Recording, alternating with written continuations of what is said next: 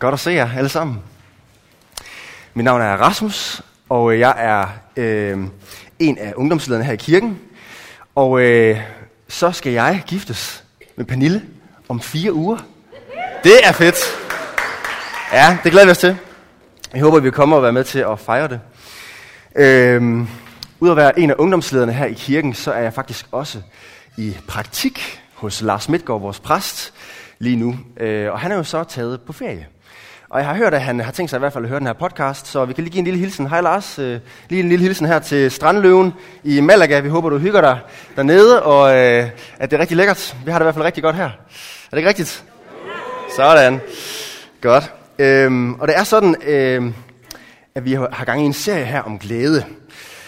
Øhm, og nu er Lars på ferie, nu kan praktikanten lige tage lidt over her. Øh, og fortsætte serien lidt her med glæde. Og øh, i dag er øh, emnet glæden i at give slip. Og vi er ved at læse en bog i Bibelen igennem sammen. Øh, men lad mig lige starte et andet sted først. Kender du det med, at du på et tidspunkt i dit liv, at det er gået op for dig, at du faktisk har prioriteret forkert? Når du ser tilbage på dit liv, så har du faktisk øh, brugt din tid, øh, måske dine ressourcer, dine penge, forkert. Du burde have brugt det anderledes. Måske for at give sådan lidt et banalt eksempel. Øh, hvor mange af jer har nogensinde øh, set en serie, en tv-serie, på Netflix eller en af de andre streamingtjenester på sådan en måde, det vi kalder, at man har binget den. Altså man har set den så hurtigt. Ja, der er en, der går, ja, flere, yes. Det, det, det betyder, at man, når man binger, så sidder man simpelthen bare og er optaget af den i øh, lang, lang tid. Det kan være, der går et par uger, hvor det ligesom er hele ens liv. Man har brugt 20-30 timer på det. Og så, så er det som om, man vågner op bagefter. Og så går det op for en. Hvad har jeg brugt min tid på? Men vågner sådan helt op, og jeg, jeg har hørt fra flere andre, at det kan næsten føles, som om man er sådan helt tom indeni bagefter. At hele ens liv og den der serie, man har set. Og nu, øh, hvem er jeg egentlig? Hvad er min identitet? Hvor går ud til sine roommates eller sin familie og helt forvirret? Eller, ej, det ved jeg ikke helt. Øh, men det kan i hvert fald op for en, at det var en spændende serie, men ens øh, eget liv, altså det virkelige liv, det havde det jo egentlig ikke noget med at gøre. Det var en anden virkelighed. Og man har brugt masser af sin tid, masser af sit liv på det. Det tror jeg, vi kender til i dag, hvor der kommer flere og flere af de der serier. Det kan også være øh, spil. Øh, hvis nogen af jer øh, spiller rigtig meget, det er måske særligt unge fyre, måske også mere og mere ældre fyre, det ved jeg ikke, øh, om man tager det med videre. Øh, man hold fast, var der bare mange, der virkelig kan blive opslugt af den der anden verden, der virkelig er spændende. Og så går det op for en på et tidspunkt måske, men det er jo ikke virkeligheden. Og det er faktisk ikke det, som livet egentlig handler om. Der er andre ting i livet, der betyder mere end det her, jeg lige har brugt så meget krudt på. Og altså, det var nogle banale eksempler. Men det kan også være andre ting i vores liv. Det kan være større ting i vores liv. Hvor vi simpelthen ser tilbage på vores liv og tænker, har jeg prioriteret rigtigt? Øhm, hvad nu hvis, at du for eksempel prioriterer dit liv på sådan en måde, at din karriere simpelthen bare skal være en succes? For at du kan være lykkelig, så er det det, du går efter. Du prioriterer det utrolig højt, du bruger masser af tid på det, masser af ressourcer på det, måske endda altså, ja, hele dit liv, ikke også, for at du kan blive en succes. Men på et tidspunkt, så kan det være, at du er nødt til at stoppe op og overveje, var det det værd? Der er mange succesfulde forretningsmænd i den her verden, som alligevel ikke er endt med at blive lykkelige. Det er en historie, man desværre hører igen og igen. Det samme hører man med kunstnere og skuespillere og andre kendte, som har stræbt efter det der. Som har brugt al deres energi, deres prioriteringer på at blive kendt. Men igen og igen hører man, at de vågner op efter, at de har nået det der mål. Så vågner de op en morgen og tænker, jamen jeg var alligevel ikke tilfreds. Det var alligevel ikke nok. Og så er der mange, der søger endnu mere. Så er det fordi, jeg skal nå et endnu større mål. Og så jager man efter det. Mere succes, mere succes. Der er også et eksempel med Marilyn Monroe, som jo var rigtig kendt og dygtig. Og hun, øh, der går en historie om, at hun havde sådan en gramofon øh, pladeafspiller, hun, hun brugte for ligesom at mindes de steder, hun havde optrådt i verden. Så har hun været i Paris og optrædet, og, øhm, og så har hun fået optaget de her klapsalver, der var blevet givet efterfølgende. Og så har hun været i New York, og hun har også fået optaget de her klapsalver. Og så kunne hun sidde øh, derhjemme, og når hun havde gæster, og så kunne hun finde på at spille den her gramofonplade med de her klapsalver. Fordi det ligesom var noget, der ligesom, ja, det var det, hun søgte efter, den der anerkendelse. Men det, det lyder jo helt skørt, når vi hører det i dag, gør det ikke det? At man skulle søge glæden på den måde, at det skulle være det, der tilfredsstiller en.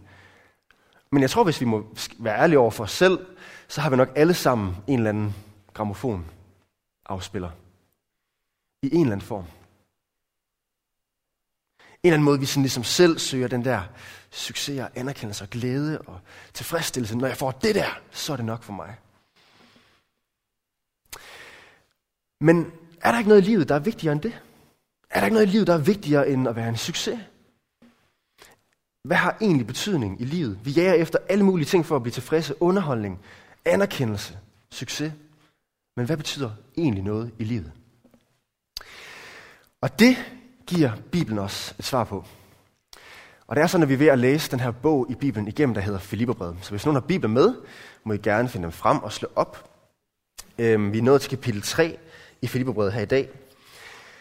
Og øhm, Filipperbrevet er skrevet af Paulus, som var en, der havde startet mange kirker. Som var en, der har skrevet halvdelen af bøgerne i det nye testamente. Og øh, han skriver sådan her kirke, mens han sidder i fængsel. Og det, der er interessant, nu vi snakker rigtig meget om glæde, det, der er så interessant her, det er, at Paulus sidder i fængsel, og han har mindst grund til at være glad, virker det til. Men alligevel skriver han så meget om at være glad. Hvorfor gør han det? Hvor har han det fra? Øhm, vi, vi skal faktisk på en måde lige prøve i dag at dække hele her kapitel 3. Og det kan ikke helt lade sig gøre. Det er sådan, at næste søndag har vi alle helgens søndag, hvor vi lige giver ekstra meget plads til det, så vi har lige ændret planen lidt. Så i stedet for, at vi går hele kapitlet igennem i dag, så vil jeg bare lave nogle nedslag. Men jeg vil bare opmuntre jer til at gå hjem og læse hele det her kapitel. Det er virkelig godt. Det er fuldt med guf. Det tror jeg på, at Bibelen kan være. Øhm, så vi laver nogle nedslag i dag. Og Paulus, han er ved at kritisere dem, der har et særligt fokus på ydre ting. Dem, der har særligt fokus på ydre ting. Og det kan være alt muligt. Det kan også være os. Hvad fokuserer vi på? Okay, er I med? Vi går ned i øh, kapitel 3 og vers 4 her først. Og du kan gerne skifte op, yes. Der skriver Paulus, og dog, også jeg har noget at stole på, selv i det ydre. Okay, Paulus. Så der er masser i den her verden. Der er en masse at prale af. Marilyn Monroe har vi hørt om her. Skuespillere, alt muligt. Hvis det er det, man skal leve for, hvis det er det, livet handler om, at være en succes, så siger Paulus, Nå, men hvis det er den konkurrence, vi skal lege her, så kan jeg godt lege med. Jeg har masser at prale af. Nu skal I høre. Øh, han siger, hvis nogen anden mener at kunne stole på noget ydre, så kan jeg det endnu mere. Og så kommer han med en liste her bagefter. Og for ham, det vi må forstå her, det er, at Paulus han er i en kultur, en jødisk kultur, hvor det, der ligesom er at være en succes der, er noget andet end i dag. Øhm, det er sådan noget som øh, det, der kommer her på hans liste, fra vers 5. Omskåret på 8. dagen. Det var sådan noget, man gjorde på det tidspunkt. Man blev omskåret efter en uge. Og han har simpelthen fuld loven, lige fra han var baby. Så det går rimelig godt allerede her. Han var israelit af fødsel, af Benjamins stamme, hebræer af hebræer. Så han var født ind i den helt rigtige familie. Det kan han også prale af. Han var lovtro fariser. Og i dag, når vi hører ordet fariser, så tænker vi på noget negativt. Men på det tidspunkt var det faktisk rigtig positivt. De var superstjernerne på det tidspunkt. Farisæerne. Det var det, man så op til. Det var dem, der kunne Bibelen, kunne loven, kendte Gud, var tæt på ham. Det var dem, man havde lyst til at være ligesom. Det var dem, man lyttede til. De var de kendte. Og det siger Paulus, jeg var en af dem. Jeg var en af de kendte. Jeg havde det der, som jeg havde strabt så meget efter. Jeg var en ivrig forfølger af kirken. Og det var det helt rigtige at gøre på det tidspunkt. Det var det politisk korrekte. Fordi kirken var en sekt, hvor øh, de tog helt fejl. Kirken tænkte man i de jødiske øjne her. Så de skulle bare lukkes hurtigst muligt kirken. Og så en sidste ting. Han var uangribelig i lovretfærdighed. Wow. Han pusser rigtig glorien her. Han var uangribelig. Han har ikke gjort noget forkert, lød det som. Måske er det ikke helt sådan, det skal forstås. Måske har han gjort lidt forkert, men han levede inden for loven. Og øh, offrede dyr, som ligesom skulle bringe ham tilgivelse, som skulle dø i stedet for ham. Og på den måde var han stadig inden for loven. Han fulgte loven, som man skulle. Han var den rigtige jøde. Han gjorde det helt, helt rigtige. Og han var kendt for det. Det var Paulus. Han var den perfekte superjøde og en succes. Men hvad er alt det her i virkeligheden værd? Paulus han siger det vildeste nu her i vers 7. Dog, men, hvad jeg havde af fortjeneste, det regner jeg nu på grund af Kristus for tab. Alt det, som før var plus på kontoen, det er nu minus på min konto. Det er ikke noget værd for mig mere, alt det jeg gik efter før. Hvorfor er det det? Det er det på grund af Kristus, siger han. Fordi Jesus har vendt hans liv på hovedet. Og han fortsætter. Ja, jeg regner vist, så vist alt for tab på grund af det langt større at kende Kristus Jesus, min Herre. Hvad siger Paulus? Han siger, Jesus er så langt større end alt det, som den her verden kan tilbyde mig. Der er ikke noget, der kan sammenlignes med ham. Der er intet i livet, der er så vidunderligt som ham. Og kende ham, som han siger. Altså have en personlig relation med ham. At jeg taler med ham, deler liv med ham, elsker ham, lever med ham. Der er ingen som Jesus. Det er det, Paulus siger. Her kan vi jo stoppe op og lige prøve at spejle os selv. Er det, er det sådan, vi har det? Er det sådan, vi har det med Jesus? Hvordan går det egentlig med dig og Jesus? Elsker du ham? Betyder han så meget for dig, at du kan sige det her, ligesom Paulus? At han er mere værd end alt andet i dit liv. Paulus siger, altså det han mener her er jo ikke, at, at alt andet i livet er onde ting. Han mener bare, de her ting var faktisk noget, der ledte mig væk fra Gud. Og derfor er de ikke længere gode ting for mig. Derfor er jeg nødt til at give slip på alt det her, for at kunne modtage Jesus. Derfor er det blevet tab for ham. Og så siger han endda det her. På grund af ham har jeg tabt det alt sammen, og jeg regner det for skarn, for at jeg kan vinde Kristus. Og det er en meget fin oversættelse, vi har her. Skarn. Er nogen af jer, der ved, hvad det egentlig betyder? Det er græsk. Skybalag. Nu har den ære af at læse teologi.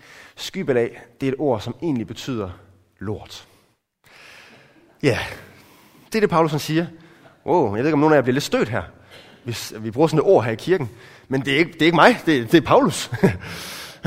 altså, øh, her kan man overveje, hvad taler Paulus lige for om grimt? ja, Paulus han taler faktisk grimt om noget, der er grimt. Ligesom at det heller ikke er forkert at sige satan og helvede, når vi taler om satan og helvede. Ikke? Det er, hvordan man bruger sådan nogle her ord. I hvilken sammenhæng. Og Paulus han siger, han mener faktisk det, han siger her. Han mener faktisk, at alt det her, der førte ham væk fra Gud, det er faktisk lort i sammenligning med Jesus. Det er ingenting værd. Det er faktisk klamt i mine øjne nu. Det er ikke noget, jeg vil have noget med at gøre. Før det regnede jeg det for guld, men nu er det lort. Jeg kan huske på et tidspunkt, min øh, græsk lærer, min nytestamente lærer, som rigtig var inde i det her, han øh, spildte en kop kaffe, og så råber han bare, skybalag! Så det kan I bruge for nu af. Nu kan I bruge skybalag. Ingen ved helt, hvad det er, I siger. Øh, ja. Paulus siger, jeg vil hellere give slip på det her. Det er hans pointe her. Alt det her i mit liv, som er en kæmpe succes i verdens øjne, det holder mig væk fra Gud, og derfor vil jeg ikke have noget med det at gøre. Jeg vil hellere give slip på det, for at jeg kan vinde Jesus. Og her er spørgsmålet, hvad er det i dit liv, at du skal give slip på? Hvad er det i dit liv, der holder dig fra Gud? Hvad er det i dit liv, som kan være gode ting i sig selv, men som måske er ved at tage over, som kommer i vejen, som er med til at bygge en mur op imellem dig og Gud? Jeg ved ikke, hvad det er. Det tror jeg godt, du ved. Laver du nogle forkerte prioriteringer i dit liv? Lever det for noget andet, end det, der egentlig betyder noget i livet? Og det, der betyder allermest i livet, det er altså Jesus. Og det kan jeg bare ikke genkende til. Når jeg selv prøver at søge min tilfredsstillelse andre steder, så går det bare altid galt. Men når jeg vender mit blik til Jesus, så kommer jeg hjem. Så hvordan går det med dig og ham? Ja. Og så vil jeg spørge, ja, kunne det have noget at gøre med det her? At der er noget andet i dit liv, der tager fokus? I stedet for at vælge at sige, så vil jeg faktisk hellere være en taber i verdens øjne. For at være en, den største vinder i verden, ved at jeg vinder Jesus. Anerkendelse for andre, det er, også, det er som om det betyder mere og mere i vores kultur. Det bliver sådan en præstationskultur, hvor man hele tiden skal være en succes for at blive accepteret af andre. Og her har vi et andet budskab som kirke. Du skal ikke præstere for at blive accepteret. Du er accepteret. Og sådan er det bare. Du er accepteret af Gud. Gud, du elskede Gud. Og du elskede den her kirke.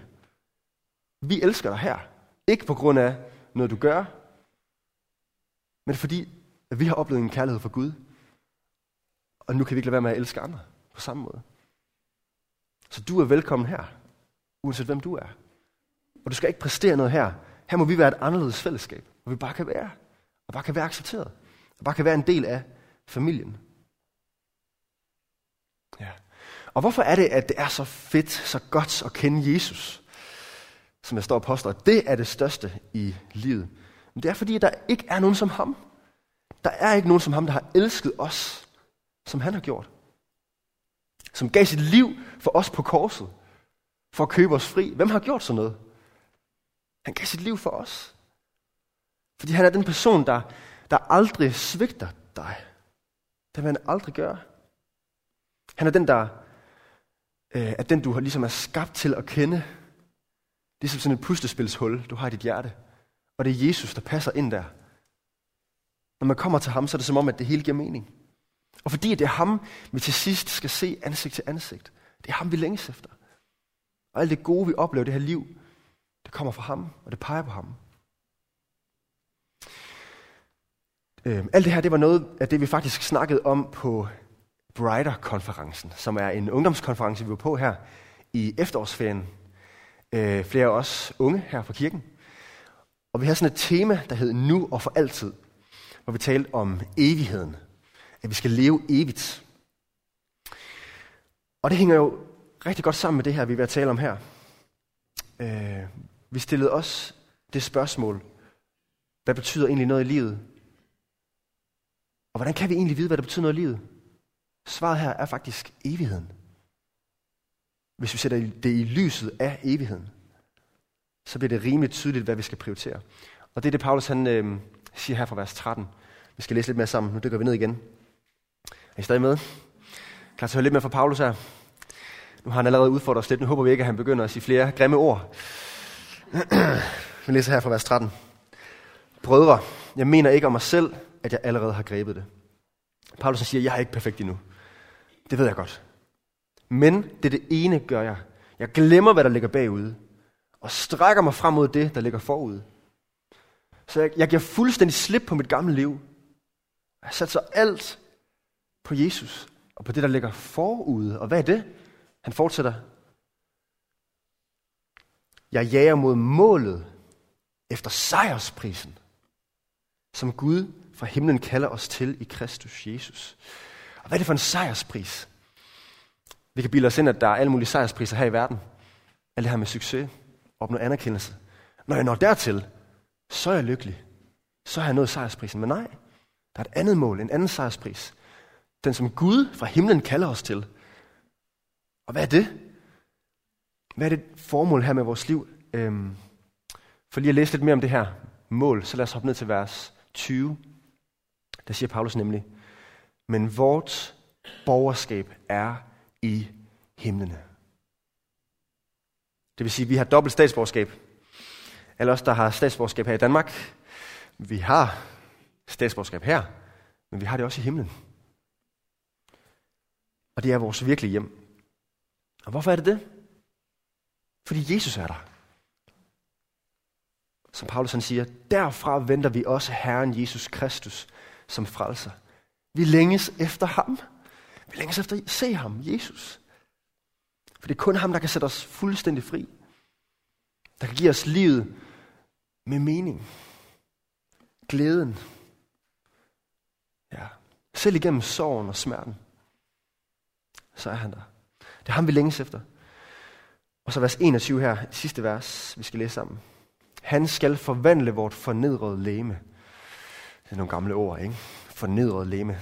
Den her krop, vi har nu, som bliver ældre, som får sygdom, det skal forvandles.